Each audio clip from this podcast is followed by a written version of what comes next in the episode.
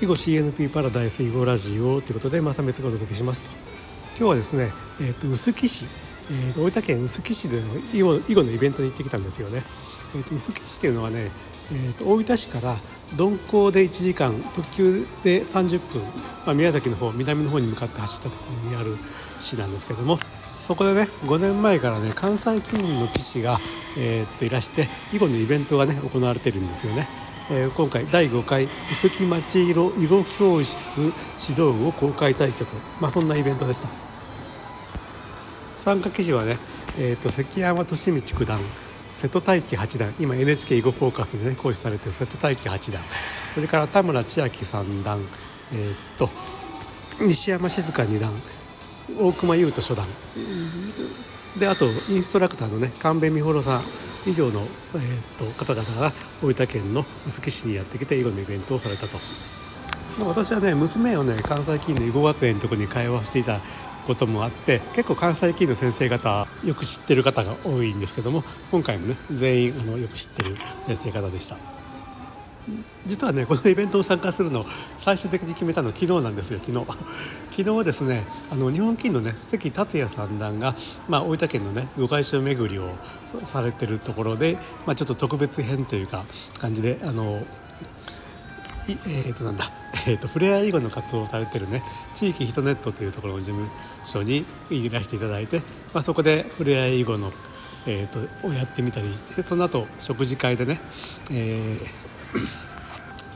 えっと、関三段とそれから囲碁とご飯ですねお父さんのご会社を引き継いで、えっと、そこにね料理をプラスして囲碁とご飯という店を3か月前にオープンしたね長野さんと話をしている時に、まあ、お二人ともねこの臼杵のイベントに参加されるということでで長野さんの話の中でね大分県のその囲碁関係の人何人かとねあのその場で会えたりするかもしれないなということもあったので急遽ね参加してみることにしましたということでした。早速ですね臼杵駅に私も電車で行ったんですけども臼杵駅に着いた時に同じ電車に乗ってたのが関三段とそれから、えーと、高校チャンピオンの小島不藤さんそれから弟の十二さんそれとそのお父様えーと、そういったね大分県下の囲碁の有名人にいきなり、えーと、会うことができて、えー、できました。えーとそれもあるし実はねあの臼杵の囲碁のイベントといったらあの富士神醤油お、まあ、大分県の人だったらねみんな知ってる醤油メーカーね富士神っていうのがあるんですけどもその富士神醤油がまあその、まあ、スポンサー的なっていうかそのまあ、協賛をねされてるんですけどもねその富士神醤油の社長渡辺社長というのがね実は私の、えーと、高校時代の囲碁のライバルであったんですけども、えーと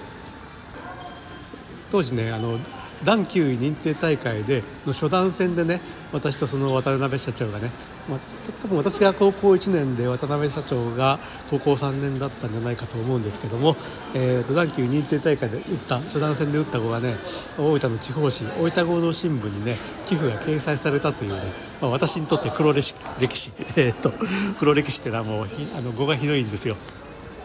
よくこんな碁を打って初段戦なんか出てるなっていう、まあ、ちょっと,、えー、とひどい碁を打ってたんですけども、まあ、そういう黒歴史の、えー、と45年前の話ですね。多分それぐらいの45年前の高校時代の一応ライバル的な存在の渡辺社長とですね実は、えー、とこれまでねその後一回も会ったことはなく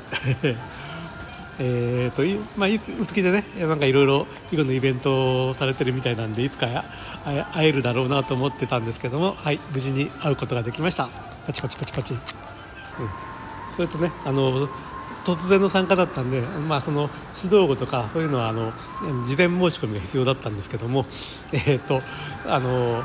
庭をうろうろうろしている時に昼から歌んかねというふうにそのスタッフの方から声をかけられましてですね私も指導碁を打つことになって、えーと、西山静香二段とねの指導碁を受けさせてもらいましたと。